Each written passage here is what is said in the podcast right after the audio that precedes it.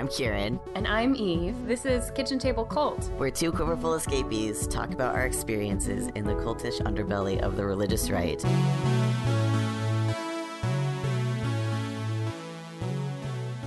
Hi, Eve. Hi, Kieran. How are you? I don't want to do this episode. yeah, we're gonna have a lot of that this season. It's gonna be good episodes, but it's gonna be. I'm glad be we have help. stuff. I'm glad we have help today because this is a hard one. Yeah, yeah, we do have help. I guess as sort of like a content note before we dive in, we're gonna be talking about the Colorado Springs shooting. So if that's too much, skip this episode and come back when it's not too much. But it's gonna be okay. We have a lot of really interesting things to talk about Colorado Springs generally, and also how everything is connected. And we have two cool people with us. Would you like to introduce yourself, um, Eleanor? Yes, hello. Um, I use they, them pronouns, and I lived in Colorado Springs from early 2006 until late 2015. And you're also a former journalist and a teacher. Yes, and I still do freelance on the side. Um, I have a blog. So cover covering this or being in the world of people covering this has been part of why you're so in the know. Yeah, yeah, like, and I've covered a lot of mass shootings, unfortunately. Not like directly, but a lot of like passing on Mm-hmm. like the two Texas mass shootings in 2019. I was working at a TV station during that. Right. So I'm glad you could join us. Yeah, you've been a longtime friend of the pod and like the extended like former homeschoolers anonymous universe buddy. and you invited a friend of yours on. Yeah, so my name's. Ryan. Yeah, I use uh, they them pronouns, he him pronouns. Again, Ryan. I this is only my second podcast, though, um, but I uh, have lived in Colorado Springs from basically like April of 2017 until 2021, the end of 2021. Um, and so I only recently left, and Club Q was a community that I was a part of, and I visited frequently, and I knew a lot of the people that went there, and it kind of became like a family to me. And I even still have a lot of those people on my social medias because they're people that I develop interpersonal relationships with, and I even spent like Pride with them um, in COVID times. So. Mm-hmm. Well, I'm super glad that both of you are on the podcast. We were talking a little bit before we started because Eleanor has a really interesting story that kind of sets the tone about Colorado Springs. I think a lot of what's missing in this discussion is context about Colorado Springs. The, the national coverage of this incident Yes. in particular. Yeah. Yes. Uh, so for our our requisite palate cleanser, um, Eleanor, would you like to to tell the story that you were telling a couple minutes ago? Yes. So basically, when my dad, we, we moved a lot between Texas and Colorado when I was growing up.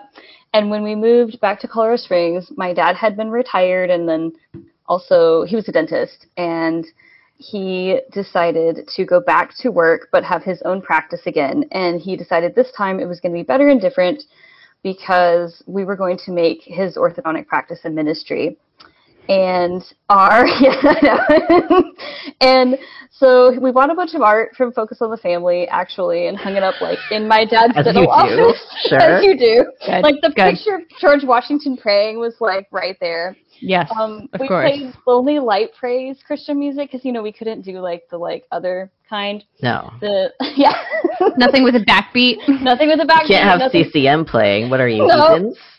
can't be syncopated. So we had this like because we were going to an IFB church and we'd been to an IFB church in Dallas. That was our first church experience. It was like all homeschoolers. So my parents were like, "Oh, now we have to like only go to those churches." Oh no. And because we finally fit, yay! Never did that ever. yeah. so we were like, hooray, we found our people, I guess. And so they actually contacted people at our church in Dallas to find a church in Colorado Springs because we didn't want to go church searching again. And that was how we did like visit a couple places, which is a whole other long, weird story. Mm-hmm. But because my parents were very anti speaking in tongues, and we accidentally went to a speaking in tongues church. Oh no. You were you were describing um, the clientele who got discounts at your Yes. practice. he offered like he took all the military insurance and he did a special discount for focus on the family actually like designed a flyer that they put in their employee portal that was like a certain percentage discount to focus on the family employees and their children that he offered and so we had a lot of homeschool families that specifically came to us and they were like oh i just love that my orthodontist homeschools too this is amazing Oh wow. like, there's a specific family I'm thinking of. Well, and this is this is such a snapshot of what Colorado Springs is like that I think like a lot of people don't get. Um, Yes. Yeah. I so I, I lived there for just six weeks, like a summer, and interned at Waterbrook Multnomah as you know doing marketing stuff back when I was in undergrad, and so I like got this like quick dip in the pond there, and it is a weird environment, and I don't think people really understand what that community is like. Um, they think, oh, it must be like Denver like but miniature. So can you describe what they're missing in terms of that context? Well, one thing, and I know that like our church was pretty fringe, but still, like it's really not that weird for like churches in the Springs. Our IFB pastor, actually we're technically IFCA, but same difference. He came to the opening of my dad's dental office and prayed over it, and he specifically prayed that we would be protected from the spiritual warfare that my dad would be engaging in with the Mormon dentists in our community, because there were like a lot of Mormon dentists. Oh my god. Yes, really. That's a special kind of delusional. I have That is so many That is questions. very specific. I don't have any questions. I, I know exactly what I know this. Wow. they were very concerned that a temple would be built in Denver, and we were supposed Mhm. to like pray against it, Mhm. pray against the Mormons building a temple in Denver. Right, of course. Yes. That's classic. But, okay, so but what like what's the what's the demographics of this community? Like what do what do people not get? I call it the red like dot in the blue state because most other places in Colorado are a lot more open. There's also a weird dynamic between Colorado Springs and say Boulder because like we had these people that lived across the street from us that the husband was Air Force vet. They both worked for Focus on the Family at different times, although the wife worked there longer. And they believed a lot of really odd things. Like they believed that the swine flu vaccines in 08, 09 were a plot from Obama to kill Christians. How exactly this works, no one knows. I'm not sure how the vaccines would target Christians specifically if everyone gets them. I have questions. Yeah. But, okay, so but it, it's it's it's really an interesting community because there's this like liberal sliver of Mhm. the town that is very separate from the rest of the town that is like people who are part of the military bases or people who go to mega churches in that area or both. And there's like a lot of Christian organizations have their national headquarters there. So uh, there's this like idea of it being like kind of the Christian capital of the US that you wouldn't really know unless you Mhm. were there. Ryan, you had something you want to say. Yeah, and like just to kind of give you a comparison to for like what's available to somebody that's in the LGBT community in Denver that isn't available in Colorado Springs. Colorado Springs, basically the only two places that are meant for LGBT members. The one and only adult place for the longest time, I think they may have recently opened up another queer bar, was Club Q. Mhm. Um, and the only place that was specifically designed for youth was is Inside Out Youth Services, which was also another organization that I was a part of. Um, and they're great, and they've got their own problems, but those are the only two places. I over 2021 ended up spending a little bit more time in Denver because I mean it's it's a decent drive. It's an hour through a lot of construction and Mm-hmm.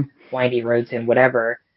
But within just like driving around, I spotted like a we're a safe haven to the LGBT community. If you need resources, help, whatever, come in this building.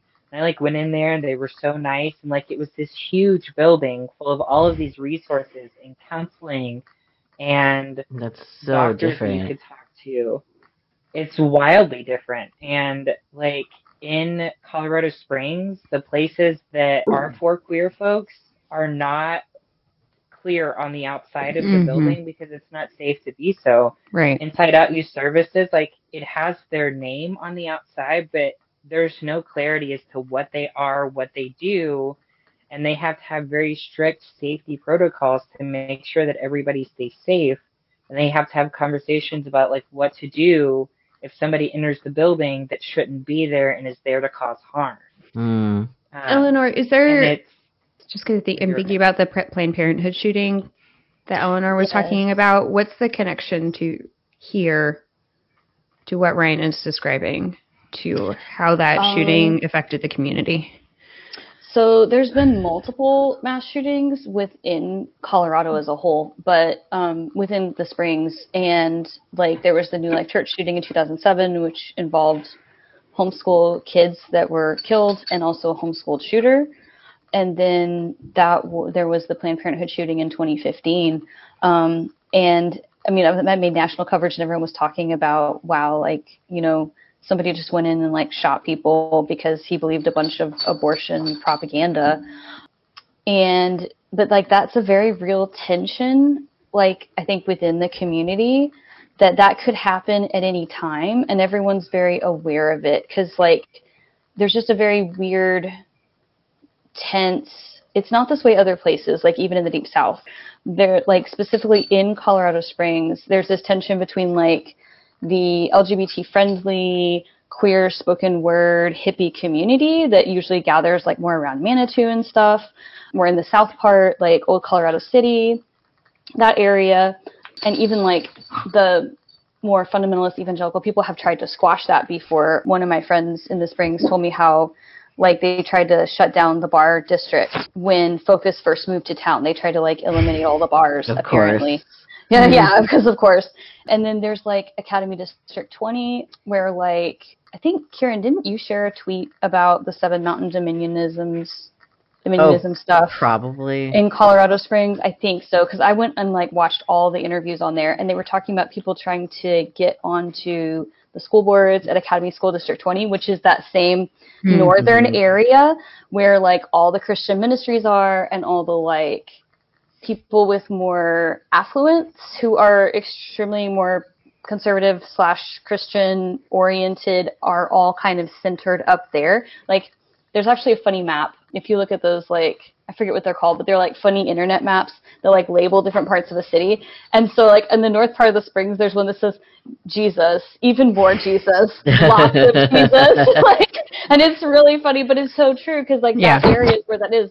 And there were people trying to like influence the school boards and harass teachers about their classroom libraries, apparently.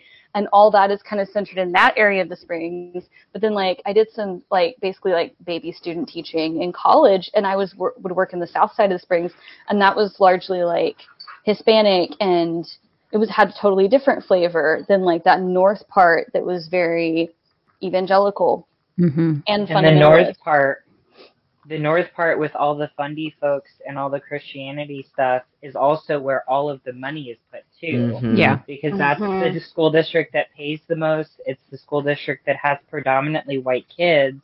And it's the Mhm. school district that the teachers, from what I've been told by some of my other teacher friends in that area, is the best school district per se to like go to um, Mhm. because you're actually going to get paid a little bit better. Mhm. Um, but it's all about white supremacy. Mm-hmm. Yup. Mhm. Yep. And, And, like, something else about the whole Planned Parenthood shooting and about the Club Q shooting is that the biggest thing that they have in common too is that when you demean people's lives so much so to a point that they don't that their life doesn't matter as much as your life does, and you teach that so consistently over years, hmm and of course, people are going to think that it's okay to murder us. Mhm. Like, if you think that my life is when I die, if you think I'm just going to burn in hell for eternity, of course you don't think that my life matters because I might as well be sent there now. hmm Like, that's the idea. And it's like, if you can't see human life for the value that it has, that's messed up. And that's what Christianity fails to see. Ryan, you were describing an experience in your time there in the Springs that I think was really illuminating before we started rec- recording. Do you want to talk about what you were describing? With the resources or at Q? Both. Oh, yeah. but so- yes. One into the other. Connected. Yeah. Yeah. So I left a domestic violence situation with a very, very young child. He was only three and a half months old when I left. And so I had a really hard time and looking for resources in that area was near impossible. I reached out to every resource in town. I still have a whole booklet of every single resource that Colorado Springs has to offer, which there are not many mm-hmm. and all of the housing resources specifically, but not just that, they're all Christian based. One of them, you had to go to their church, and that one was specifically with New Life Church. You had to go there. Which, for those of you who don't know, is a megachurch with a big backstory, but we'll get there. Yeah. And then another one of them called Mary's Home. I did one interview with them. It was very clear from their website and from everything I had read about them that they were a very Christian organization. And I'm trans. And so I decided in that moment that my need for safety meant that I had to hide who I was. Mm. And that's a really messed up conclusion to have to come to. But I decided that's what I had to do because I had a kid to take care of. And I was willing to do anything to make sure that he was taken care of and safe and happy.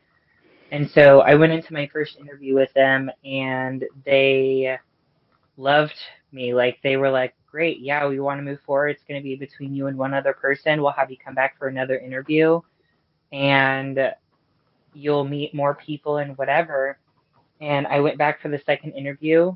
Towards the end, somebody else walked in. It was like the highest that person that you talked to in these interviews. I don't know what their title was. And she asked me, Are you trans? Like point blank. Straight out. Point- Point blank. Are you trans? And I said, No. And she said, Well, I don't think that uh, you really know what you want, and I don't think you'll be a good fit for this place, for Mary's home. Um, but once you figure that out, feel free to come back. Wow. And Wow. So I was like, "You want me to figure out who I am while living in a car with a uh, like a toddler with a baby?" Like that's gonna work out real well. Mm. Um, but because of that, because of the lack of resources, there is there's not really a way for people to get on their feet, which is why there's such a high houseless population and a large portion of the young houseless people in Colorado Springs are queer hmm because of their parents kicking them out. There's Surprise. even there's a, yeah, there's a youth shelter in Colorado Springs that is for those that are 18 to 21 and it is mostly queer Hmm. youth. Um, and they are an affirming place. They're not great about it, but they're better than expected, especially in a place like this hmm but they had to build resources specifically for that because of the environment that this city is. And like at one point, I ended up sleeping in my car when there was snow like knee deep outside of Club Q. And I would go there because my son had to stay with somebody else because of being denied all of these resources. I got denied literally every form of housing assistance there was, even though I'm chronically ill. I'm a single parent. I escaped domestic violence, and I still didn't qualify. And I was sleeping outside of Club Q because I would go there every day after working and just hang out until they closed so I'd have a warm place to be. And then I would just run my car until it was warm and then go to sleep. And one night I woke up and my car wouldn't start. It's like two or three in the morning. The snow was like knee deep. And I called the police because I literally couldn't feel my body. And they said, if you're not in a road, we won't help you. Hmm. Wow. And everybody had already left from Club Q. And I kept calling people, and the person that answered was actually a drag queen from Colorado Springs, uh, from Club Q. And they, uh, I won't say their name because I didn't ask first, but they are amazing and they came and they helped me. And I didn't freeze to death that night because of this person. Hmm. And after that is when I went into the shelter. But I was so scared because of how horrible people are. And the Mhm. adult shelters for people over 21 are terrifying. It's like if you're trans, you need to be worried. You're not allowed to go into the section of like your gender. It has to be by your sex. Hmm. And like they it's um I'm trying to think of the name of the the Salvation Army, I think. Yeah, it's the Salvation Army, and I'm sure everybody. yeah. we have covered them extensively. Yeah. Yeah. Yeah. So, yeah, it's really bad. Yikes. So you really did find a, a home at Club Q through Club Q. Yeah, and Derek, one of the victims that didn't make it, he always made sure I had water and something to eat, even when I didn't have any money. Like he was always a bright and smiling face, just to make sure I was okay.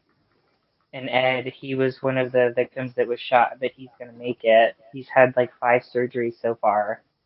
He, after I went back to school and graduated, because I had to drop out of school, he bought me a computer to make sure that I could like do college Aw. and like be Aww. Yeah.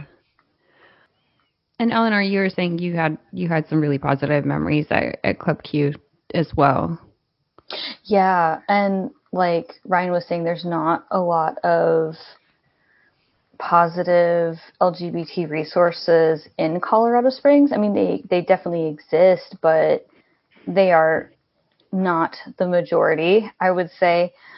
And I went a couple of times in college around, it was like my last year of college, like fall 2014, like maybe early 2015 as well.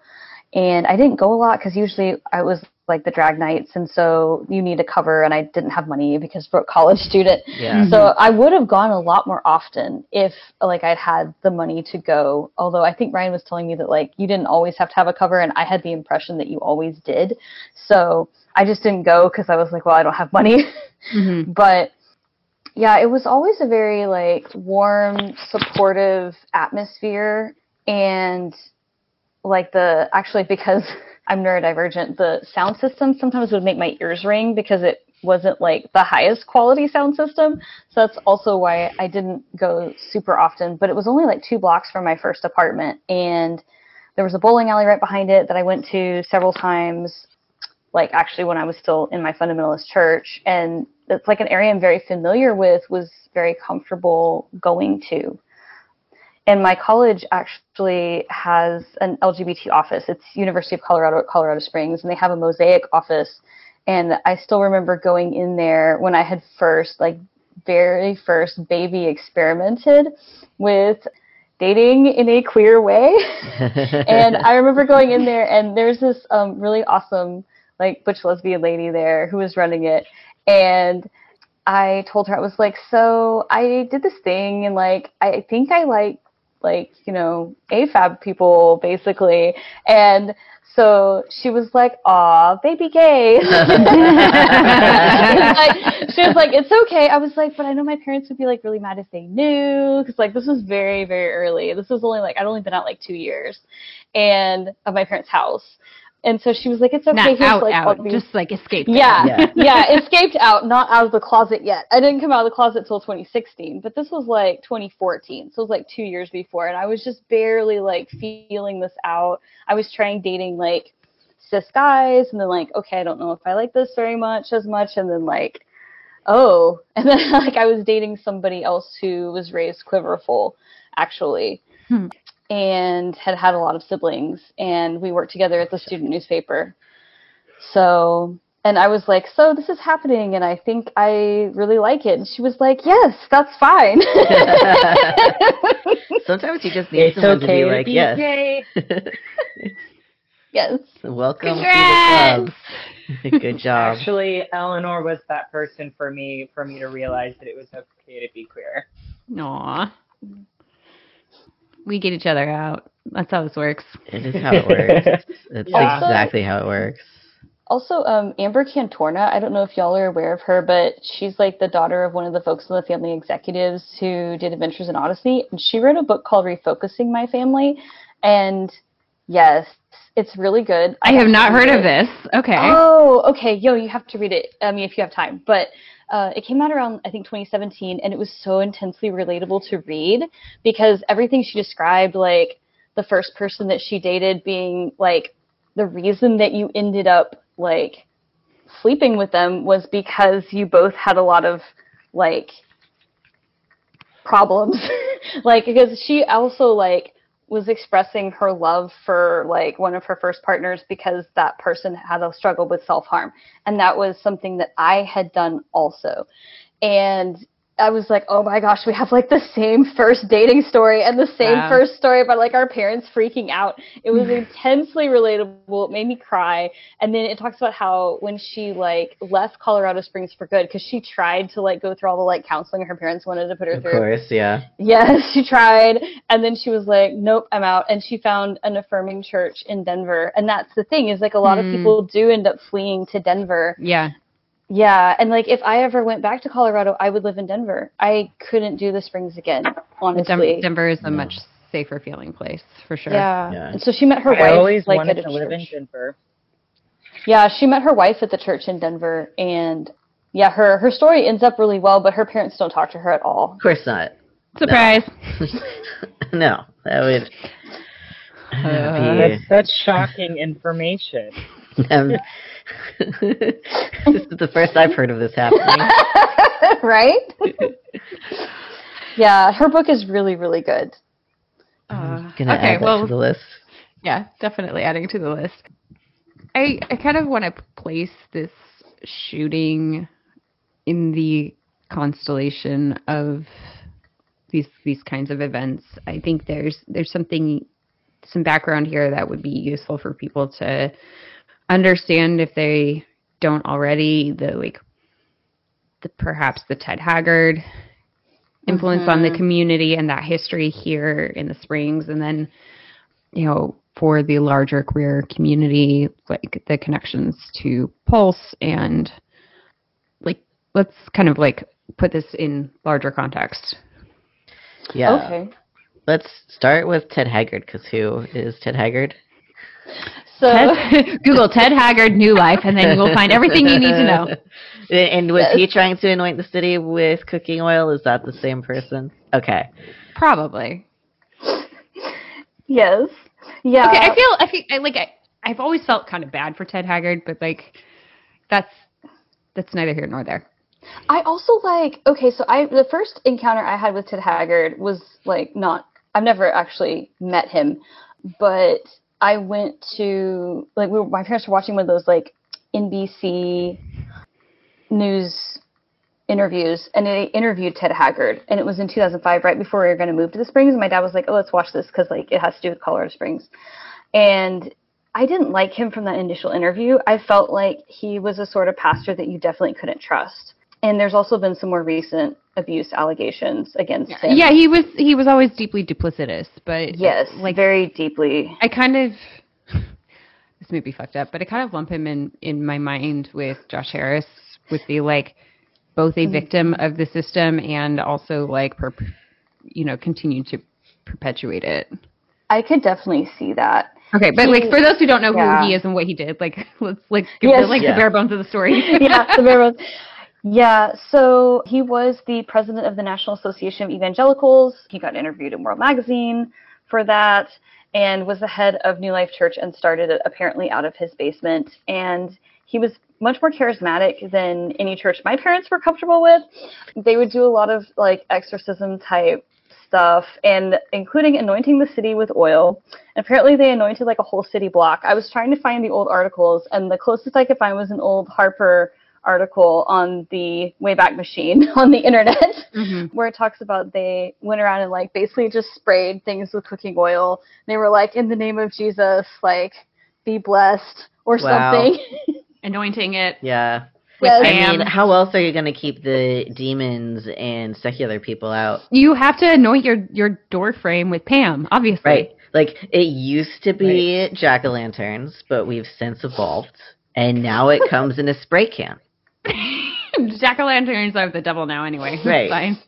And like the weirdest thing Right. is like my next door neighbor actually like she would go on walks around our neighborhood and she was like very afraid of whenever our neighbors would have a drum circle because she thought it brought the demons. But she would go like That's not racist at all. right, right. Yeah, although I don't know if it was white people having a drum circle or not, but it's besides the point. I mean, our neighborhood was very much white people, but yes. And she would take this like spray bottle, and it had like cooking oil and like I guess some kind of mixture in it, some kind of incense. And she would go around and like spray people's driveways if she thought like they had demons. And it was kind of like non-consensual witchcraft, is what I like to call it, because it's like it's what witches do, but like you didn't ask them if that was cool. So okay, so then Ted Haggard's fall from grace. Yeah, so It um, wasn't anointing the city with oil. That was fine. Yeah, nobody had a problem with that. Okay.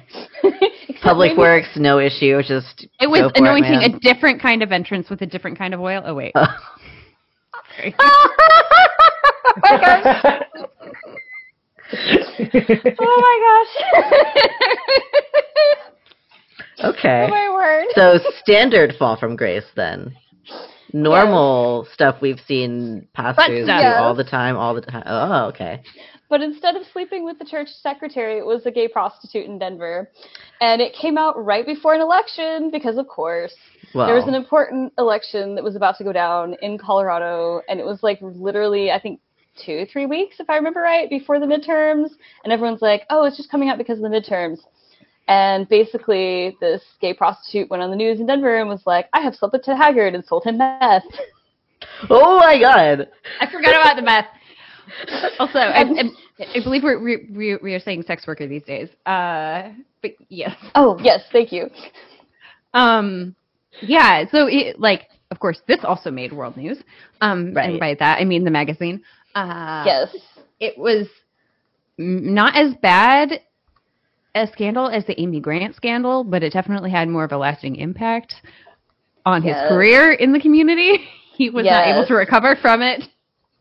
No, they actually asked him to sign a contract, and well, als- also the way it came out was like it basically evolved over several days. I remember I would listen to like this one specific Christian radio station that didn't play syncopated music, and the announcer on that station that Can't day, have the demons. yes, exactly. The announcer that day was like, "Oh, we're gonna pray for Pastor Ted, da da da, New Life Church." And I went to ask my parents, "What's going on?" And Mhm. they were like, "Well, something. There's some kind of accusation, but it's probably like not true." Like, and then he finally admitted to the meth at one point, but not like sleeping with the gay sex worker. And then he like admitted to more of it. And then there was a letter read one night at the church. I think he wasn't even there. And he and his wife both wrote a letter. And his wife was like i'm so shocked by this. This is horrible but i'm standing by my man. Oh yeah. it was like a whole thing. And then they moved well, to like we we know that the most homophobic people are very queer and just very scared about it. So Sometimes, sometimes this is true. Not always, but often. not always, yeah, but yeah. I'm not willing to let, give Lindsey Graham a pass. Sorry. Like, yes No. They don't get a pass no matter what because they're still No, hurting no. the queer community. yeah, yeah, yeah. Yeah. Um, Which is a point I want to circle back to later. yeah, yeah, yeah. We'll come back to this. also so i But so this is like this is like this is like big community lore within Colorado Mhm. Springs because New Life is not a small part of the community. New Life is like it's it's got its fingers in everything. And it's a really big draw for people in the community. And so it becomes this like you talk to people from Colorado Springs and you like mention New Life or Ted Haggard and like there's just like this like instant intense reaction. hmm Yes. So to like you can't just like be in that community and like not know about this. Yes. Yes. And also, like, everything is really interconnected. Like, even for being a decently big city, a lot of things in Colorado Springs are super connected. So, like, Ted Haggard left and went to school in Arizona and said he got counseling. And then he came back to Colorado Springs and, like, started a second church, Mhm. um, which apparently is now dying because of new abuse allegations. But I remember going to our chiropractor, like, because my parents finally decided going to a chiroprac- chiropractor was okay. And this was around like 2010, 2011. as long as you don't get vaccines, like chiropractors are fine. Right. Yes. They were like, I guess chiropractors are okay. Because my parents actually sometimes believed in science because my dad was a dentist. So, so certain things we were very cool If with it involves treatment. bones, it's fine. Ah, I see. Bones are real. Everything else is fake. Got it. Got it. And recently, my parents used to be much more sci- pro science, and recently they've made this like weird detour during the pandemic. But anyway, that's a whole side tangent. But I, we went to this chiropractor, and I remember this lady was talking on the phone, and she was like, "Oh yeah, the documentary, and like we're gonna talk to all these churches, blah blah blah blah." blah. And all of a sudden, I get this feeling like I'm sitting across from her in the waiting room, and I'm like, I'm pretty sure that's Ted Haggard's wife. Like she looks familiar. Yes. And then like she hangs up and then the chiropractor comes out and says, Okay, Gail, come on back. And I was like, oh, because I knew he went to New Life Church. And I was like, Oh my gosh. Ah, that was his wife. The world is so tiny. Yes. So my parents went to the same so chiropractor. Colorado Well, my parents went to the same chiropractor as Ted Haggard's wife, apparently. Yeah, Colorado Springs definitely like even though it is a pretty big city, it definitely has the small town feel. hmm And like there have been so many like small town Texas kind of moments that I've had in Colorado Springs with people. Like people that I didn't even realize that I used to know and then I re meet like two years later in a completely different context and then we figure it all out. It's wild. That's also why, like, I thought about exploring kink in Colorado Springs, but I was really, really scared. And I decided if I ever did it, I was going to do it in Denver. and then I didn't actually do it until I moved back to Texas. Too too Well, small. the It's way too small a town for that. yeah. And the kink community in Colorado Springs is uh, very turfy. Yeah. Oh, I believe it. I believe Yeah. it's like a lot of cis swingers. Yeah. Yeah, Yeah. it doesn't seem like Um, a good place to try that. That's. yeah, it's the military bases. Duh. yes, Uh, yes. Okay, and then and then this also so like the the shooting I think has and the like the palpable homophobia in this community I think really kind of it goes back to the Ted Haggard stuff. I think that's like kind of encapsulates like the vibe of the town toward our community. And then there's a lot of echoes in this this particular incident with the or like a lot of elements of this incident that echo the pulse shooting and eleanor you and i both had like really formative reactions to the pulse shooting Yeah, yeah, like Pulse basically um was why I ended up coming out in 2016 to everyone on the internet. I had kept a lot of things about that a secret partly because the person that I had first dated was also ex-fundy and like we were keeping it secret from our families in general because of them not being at all accepting. And when I I was just so tired of people saying things like, "Oh, you know, like kind of I don't know, they wouldn't say it outright, but it was always had that feeling of like, well, hmm, happened to some like gay people. And I was like, but you don't get it. Like I am I am one of those people hmm and I want you to care. Mhm. like that it happened. Like I know that you care about the Walmart shootings. I know you care about the school shootings because it's kids. I want you to care about this. Mhm. Like this could be me. And like if you love me, I want you to care. So that like pushed me out and I ended up writing a piece that went on the Huffington Post, which actually helped me get my first journalism job, ironically. Yeah. yeah, I think it's I think it's interesting that like you know people will coalesce and support each other like around say the Uvalde shooting or something like that. But this is maybe not going to get the same kind of like broader community like support and like communal mourning because it's queer in a, such a homophobic town. hmm I, I it's really interesting just like Pulse happened in a different environment like the way being queer in the US was a lot more safe and open-ended. I think it felt more of a surprise. I was living in a Central Asian Muslim country when the Pulse shooting happened and like had just the like the night before been at an underground gay club in Bishkek where like people were having to leave like in heterosexual couples to like not get caught by the police who were like patrolling the area. Like so it felt very intense for me to have just been in that environment and then see what was happening in back home. And it it made me want to come out also. Like i was kind of like passive about coming out and just kind of like did the thing where you act like everybody knows already and just like let them figure it out.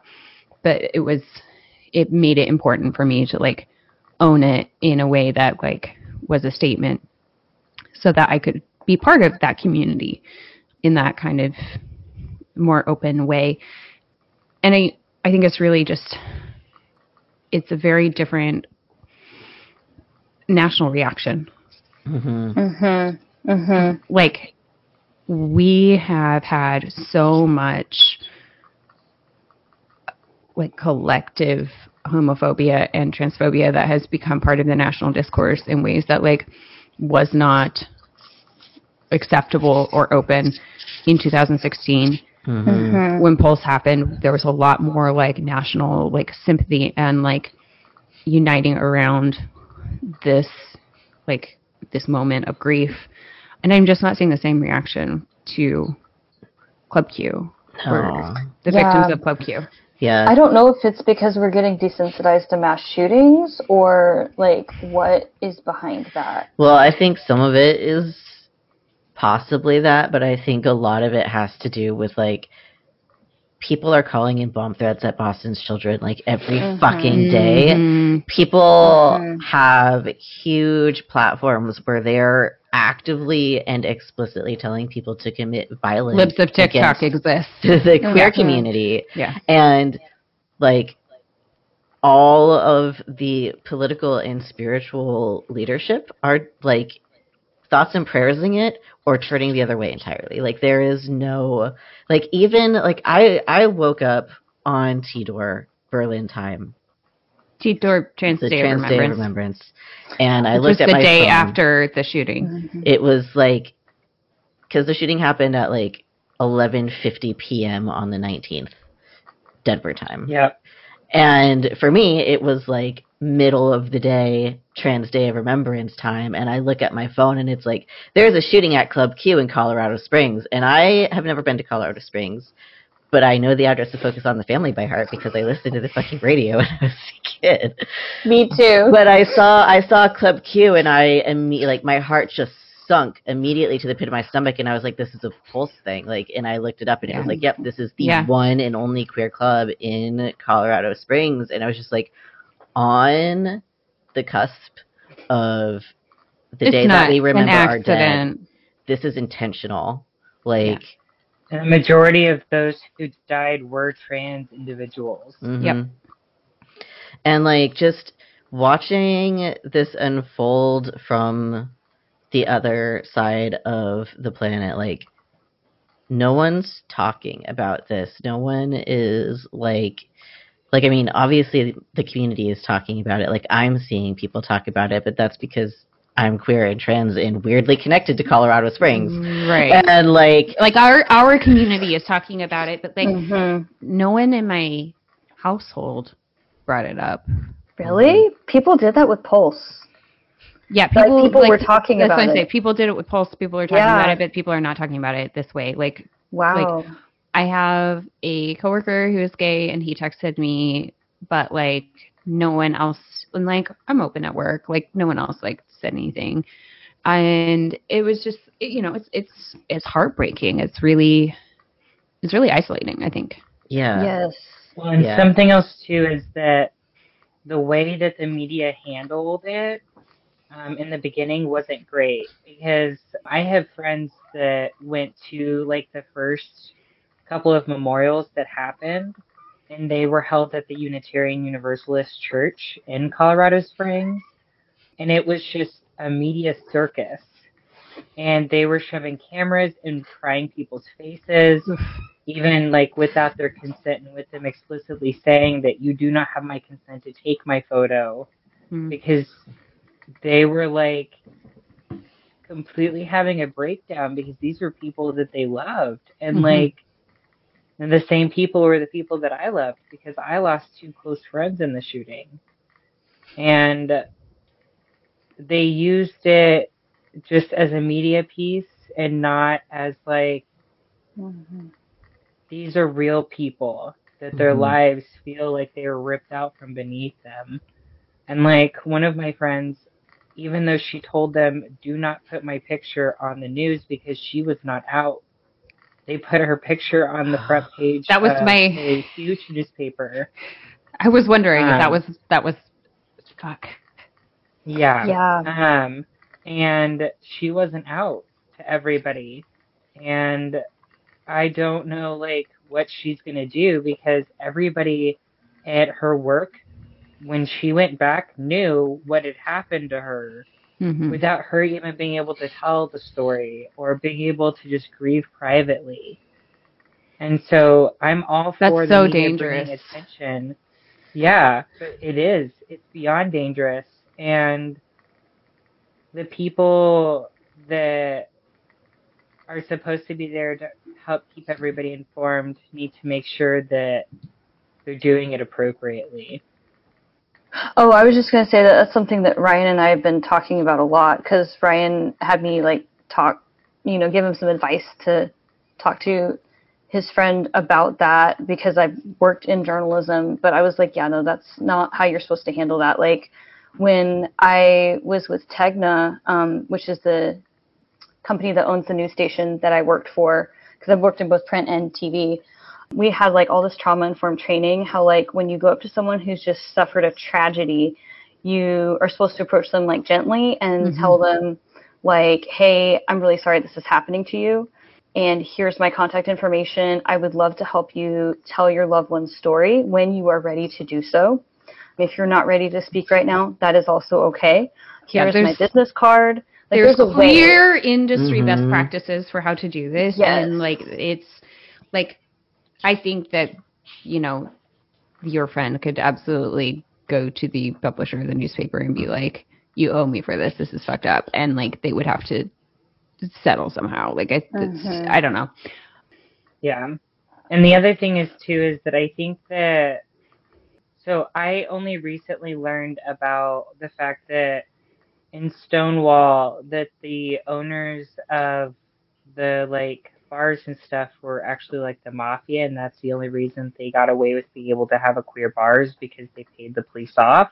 hmm Um, and I realized that those predatory practices and those are the kind of people that try and insert themselves into the queer community hmm and into owning and because like in every community there's drama, but like it it ends up becoming like taking away from the focus of what's happening and that's something else I've been seeing a lot because people are like, "Oh, well, I thought that this person did this thing from that bar." And it's like, "Yeah, but people still were murdered. hmm Right. Somebody had to, somebody literally had to tackle a shooter with two weapons and hurt themselves in that process. And like, to stop this, to stop him from murdering more people. Mm-hmm. And while we're on it with the media fuck ups for how this has been covered, it should be noted that the the initial reports of it being a drag queen who stomped on him when it was a trans woman. Yeah. hmm Who, Um, by the way, is my hero now.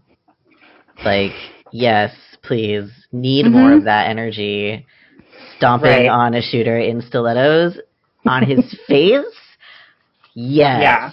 Yes, I saw the I saw the picture from his booking photo and they fucked him. I only up. wish it had gone like I, I wish that she had more time on his face with her heel. That is my only complaint. they also used his It's an unfinished art Yes, project. Oh, it was so good. um to yeah, to whip him. Yeah. I, I think I think also another thing that has not been covered sufficiently or well is both of y'all pointed out that the the vandalism of the focus on the family Mhm. sign is related. Can you unpack that for us? Yeah, so I think that it's something that we've all been thinking. Um What is happened that- first? So, uh, Focus on the Family, they have a huge sign for anybody who doesn't know. The- It just says Focus on the Family. And somebody graffitied on it. I'm trying to remember exactly what it said, but essentially it was their blood is on your hands. Like, Mhm. this is your fault. You need to take responsibility, fix your shit. This blood is your blood to deal with. And it was taken down immediately. It was cleaned up immediately, and I'm sure they probably have a camera on it now. But Eleanor, do you remember what I initially said should have been written on there? I can't remember now. Oh, I can't We remember. found either. out. Yeah, it's escaping me. Also, like those days were pretty chaotic right afterwards because There's I a was lot like, happening. On a, yes, I was on a road trip and then I pulled up. I was trying to get a picture of the graffiti because I really wanted one, and it was already gone by the time I got there. But uh, KKTV had interviewed um, like Focus on the Family about it, and they were like, "Oh no, we don't hate gay people," and I was like, hmm. Bullshit. But like, we hate the sin, not them. yes, yeah so it's it's pointing fingers at focus on the family. I think it's like we, like again we talked about the environment of this city and the like the community Mhm. dynamics. And like if you don't know colorado springs it feels very isolated and separate. Like oh this could be just like some person who listened to a lot of adventures in Odyssey who's mad about you know conversion therapy or something or spanking and James Dobson. Like it could be, Any it could feel, yeah, any number of like adjacent but unrelated things. But I, I think it was, it was pointed at like the victims of Club Q. Their blood is Mhm. on your hands. Like I think that's a like direct line being made there. Right. And I think that's something that a lot of people don't seem to realize, especially if you've never visited Club Q or Colorado Springs, is that people kept saying, well, it could have been any bar. But keep in mind that downtown Colorado Springs is where the majority of the bars are, and Club Q is nowhere near downtown. Mm. It is tucked Mhm. away behind a like strip of uh, stores. Like if you don't know it's there, you don't know it's there. He specifically had to find it, and it's It was because it was the gay bar. hmm Mhm. Yeah, It was because it was connected to Trans Day of Remembrance. It was because there was going to be the drag queen show the next day, that night. yeah. So at 11 a.m. on Sundays, they have a drag queen brunch story time thing. Mhm. where they um, it's an all ages brunch and they have a drag queen read a story to the kids and they do a drag show and it's all like all ages appropriate so they don't have like any things showing and like the language is toned down and the songs are more appropriate for kids and nobody's getting drunk. like Mhm. those are all things that I've heard before. Like, oh well, you don't want your kids around that. Well, it's not Mhm. like that because it's specifically for kids to be in a safe and welcoming Mhm. environment. And that's not the only time that Club Q like opens up to families. It's every holiday, like Thanksgiving and Christmas. They have meals there for everybody. I actually met somebody there that he has become my little brother person that I've looked out for him and become like a big brother to him. And we met at the uh, Christmas that they had in 2020. Yeah, family family is made there. It is a community hub. Hmm Did you ever go with Draco? I can't remember. Oh yeah, my son has been in Club Q many times. Portia, one of the drag queens, there's lots of pictures of her holding him. And she just has no idea really what to do with him because she doesn't have any kids. But she's like, I don't know what to do with him, but he's adorable. I love him." and she would like bring him on stage because he just loves being the limelight of attention. And he would just like follow her around on stage, and it was just amazing. Aw. And they never treated him like he was an inconvenience, even though he is neurodivergent and struggles a lot with behavior and maybe doing things that other kids would know not to do.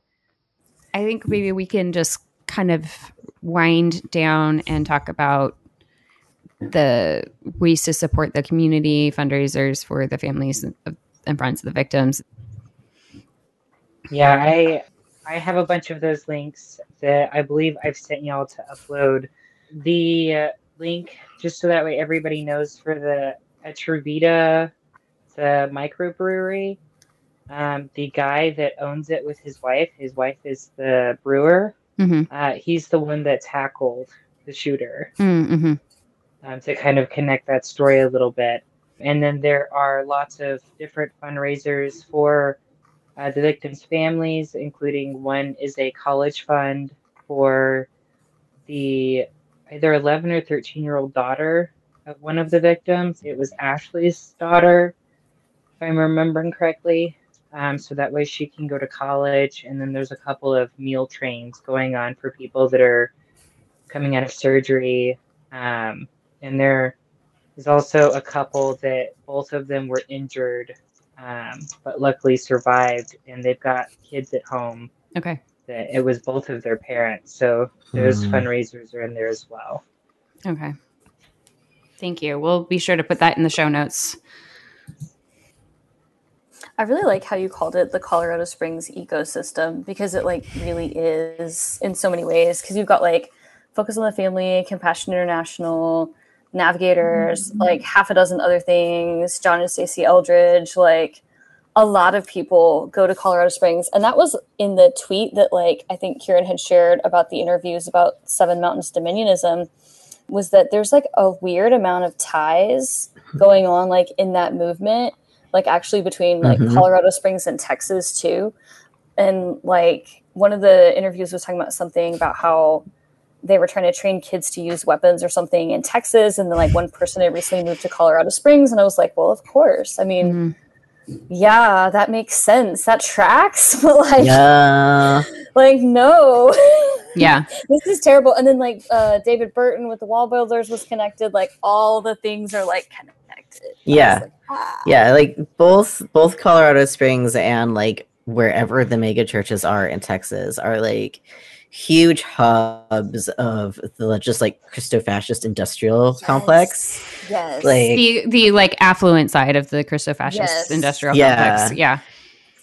yeah, then, because like- their whole thing is like you take over and this is where the seven mountains of dominionism comes in is it's like you take over media, you take over education, you take over like Which I will just like business forever and always say they stole directly from Antonio Gramsci, and I find that deeply hilarious.